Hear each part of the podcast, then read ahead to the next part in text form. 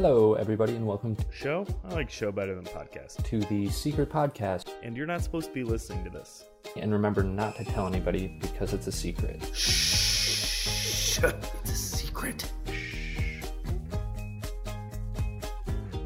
So, you also have to take into account the surrounding area that you're in if you're a soldier in this world. If you're caught in an open field and there's a pack of titans coming at you, you're most likely screwed. You're just going to get devoured. There's not much plot armor. There's, if you're not a main protagonist, you're certainly going to die. So you have to make sure you're surrounded by a lot of trees or tall buildings or anything that offers you elevation or somewhere to hide because these things will come at you and they do not stop until you're devoured.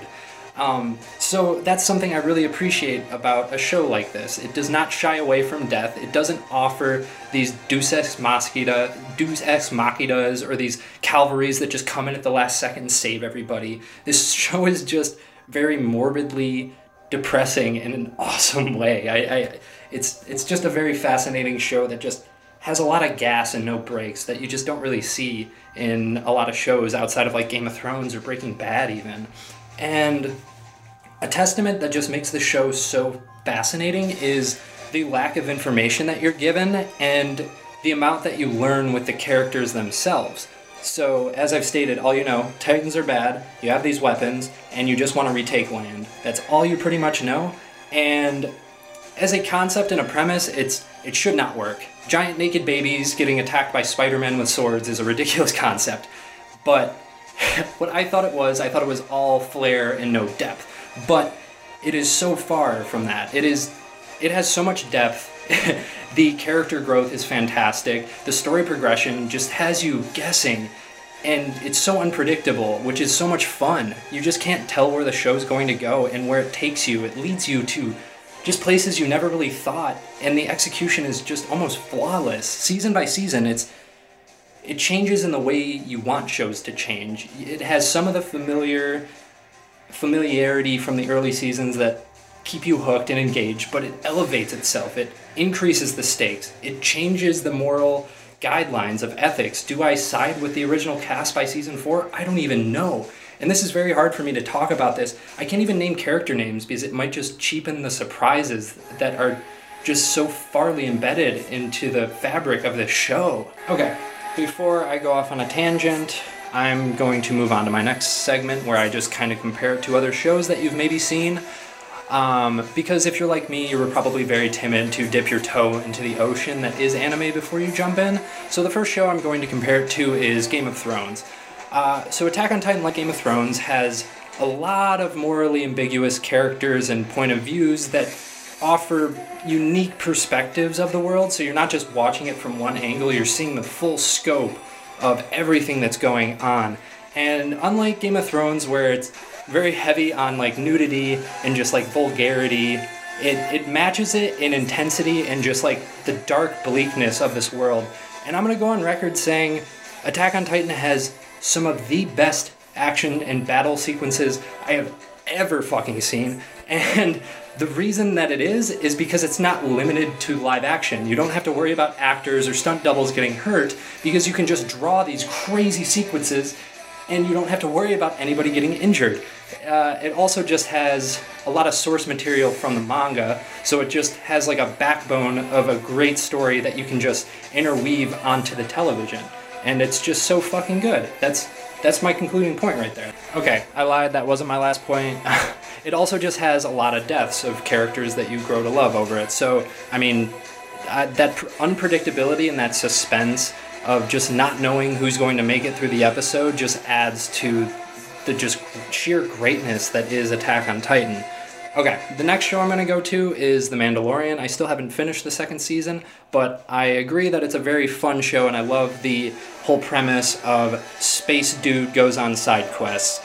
Um, so, watching The Mandalorian, I noticed that there are just a lot of dumb and like childish little side characters. The a specific example I can find is the episode from season two, episode two, where Mando is ex- escorting this like little dinosaur who who looks like the little kid from the Third Rock from the Sun, which is a crappy uh, what you call it show from the '90s, and you have this like very highly regarded actor Pedro Pascal who's won multiple awards, and he's acting with a toy dinosaur who's speaking gibberish. He'll go like blah blah blah blah blah blah blah blah blah, and Pedro Pascal has to stand there and go, "Yes, I understand your eggs are very important, but if my hyperdrive doesn't work, we're all going to die." And it's just like, okay, if if you're willing to look past these clearly terrible aspects of this great show, I think you can accept that there's a little bit of angst and just like overly done monologues in uncommon places and just like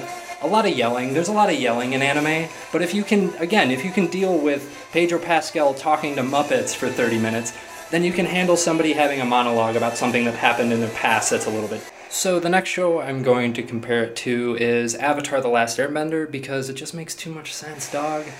So I'm not going to dismiss that Avatar The Last Airbender isn't great. It's fantastic. The way it handles heavy concepts like war and genocide and they make it palatable for kids is a miracle, honestly. And the progression of Zuko and Uncle Iroh and Toph and just all these characters that are just so unique in this world that's so fantastic and a magic system that just it's tight and concise and it makes sense, but it also has surprises along the way is it's a great show. I'm not going to deny it. But I also got to watch Attack on Titan comparatively side by side because I got one of my roommates hooked on it. And when you're watching both, maybe it's just because I'm an adult now, I guess, technically. Um, you know, there's just it's it's just got this level of intensity and just ambiguity and uncertainty that Avatar just doesn't have. And again, I know Avatar's for a kid show, but they're going up against a threat called the Fire Nation, and like literally nobody burns. I understand Katara's mom died from it, but and she brings it up a lot too, and it's totally understandable. But you don't really see it. There's not really that much like death. There's not that much like bad stuff that's kind of going on. People, villains just kind of come in, they get thrown in jail, and then that's just it. Wipe their hands, dust it off. It's all good, Governor. But man, an Attack on Titan, it's just it's the big boy version. Are you ready to come to the adult table? Because Avatar: The Last Airbender is that little halfway gap for people who don't necessarily want to watch animated shows or anime, but they're willing to stick with it because it's quality. And Attack on Titan is that very same concept, but it is anime and it's just a little bit more elevated in its maturity and its scope. And it just lands it. It's something that it's just fantastic. It's just a I don't know. Attack on Titan is just better in my opinion and I find myself rewatching it constantly because the season 4 hasn't ended. I'm just trying to pick up these subtle clues that they keep leaving out. And sometimes you do pick up on new things when you rewatch it. And it's just very satisfying. And it's very difficult to emulate in something like Avatar.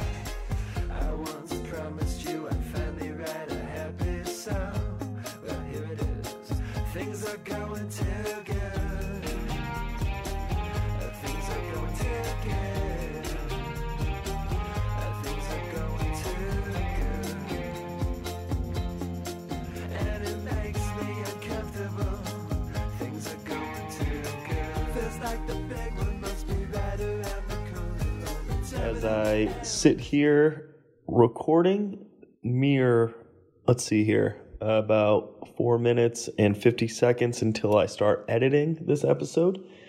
I think about what goes into the episode, and the first thing that comes to my mind is the music. So the transitions that you hear and the end uh, little transition and ending song, as well as the song playing underneath the intro that Kyle and I talk over, uh, is by a band named Walter Etc. Um, I've emailed them, and it's mostly just one dude, uh, and. Uh, he said it was totally cool if I use his music for any of my uh, podcast projects. So that's what I did. And if you've ever listened to our other podcast, M and G verse scripts, which is much more long-winded, uh, lovely concept, but a little bit more dense. We I, I used almost a whole album's worth of songs uh, for transitions and uh, intros and all that good stuff. And there's a couple reasons why I use that music. First, being I just it's just pleasing music to listen to. It's some of the best road tripping music to listen to as well. Uh, it's kind of like surfer rock, but more just like singer songwriter, acoustic guitar with some soul in there. Um, and I think the thing that's really interesting about him is that when you describe him, he does not seem very unique or anything. He's a guy who plays a guitar w- with not an amazing voice, but an interesting voice. And the real thing that drives his music home for me is not only his lyrics, but that it seemingly felt like I got to grow up with him I started listening to him in early college. I found him through Bandcamp. I can't even remember how I found him. And his music just kind of hit me in a way of like, oh shit, I'm going through stuff like that because he was talking about being in college and what he's going to do after college and not knowing what he's going to do after college. And I related to that hard. And I think a lot of people will relate to that hard. Um, but as he came out with new projects, he was, for example, that album Well Soon came out right around my senior year of college. And A, it's one of my favorite albums of all time. If you have a chance to listen to it, take a listen. But it really described like, who the hell am I? What the hell am I going to do? Was college a waste? What what is life after college? And I know that's kind of trivial things to worry about, but you know, you need comfort in you know, feeling like you're not alone in those kind of situations. And Walter really did that. And then a couple years later, he put out another album that was like, yeah, mid 20s, early 20s. What the fuck? What what are we doing here? Did things get better? Am I just repeating everything that I've already done? And uh, yeah, he just keeps hitting things on the head where where I am in my life. And also, he's just a really great storyteller. And yeah, I would just suggest to go take a listen, especially to his newest album, which I don't relate to as hard, but it is a absolutely beautiful album. It details his whole relationship, and I believe it was like a seven year relationship that he had, and uh, it's called Dark Comedy. Com- I look at it. Dark comedy performance piece of my life. I don't know why I struggled with that. I'm literally looking at it. Um, and it details a breakup, but not in the traditional way, like a holistic. Like it's not just a whole bunch of sad songs. Uh, and there is a song at the end that is just absolutely beautiful. Uh, Thanks for growing up with me. It's amazing. I have just about every album that he's ever put out, and about as many pieces of merch to go and coincide with it. And if he ever listens to this, I want to say Thank you for letting me use all your music and continue to keep making good music. And if you haven't checked out Walter Etc. or Walter Mitty and his makeshift orchestra, please go do so.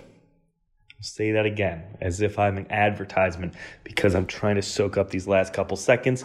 Walter Etc., Walter Mitty, and his makeshift orchestra. Oh, I know I just hit five minutes, and I know I, I'm not one to go over. I'm not Kyle. I know that. But the other thing, I can't believe I didn't talk about this, was uh, my partner and I, mostly her, got a dog, and she's also a huge fan of Walter, etc. And so, therefore, that dog, who is a absolutely beautiful little uh, German Shepherd lab mix, uh, named him Walter after Walter, etc. So I thought that was also pretty neat yeah, so now go enjoy the rest of the song because I'm going to play, I think, a long version of it. On the edit.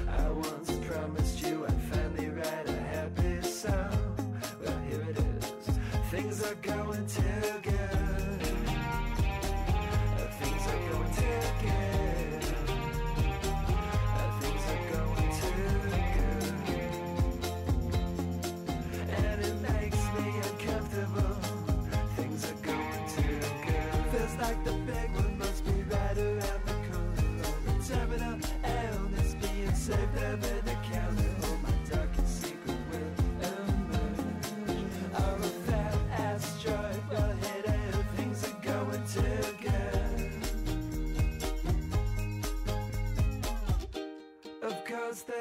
plethora of thoughts that I keep to myself because I don't want to rock the somewhere.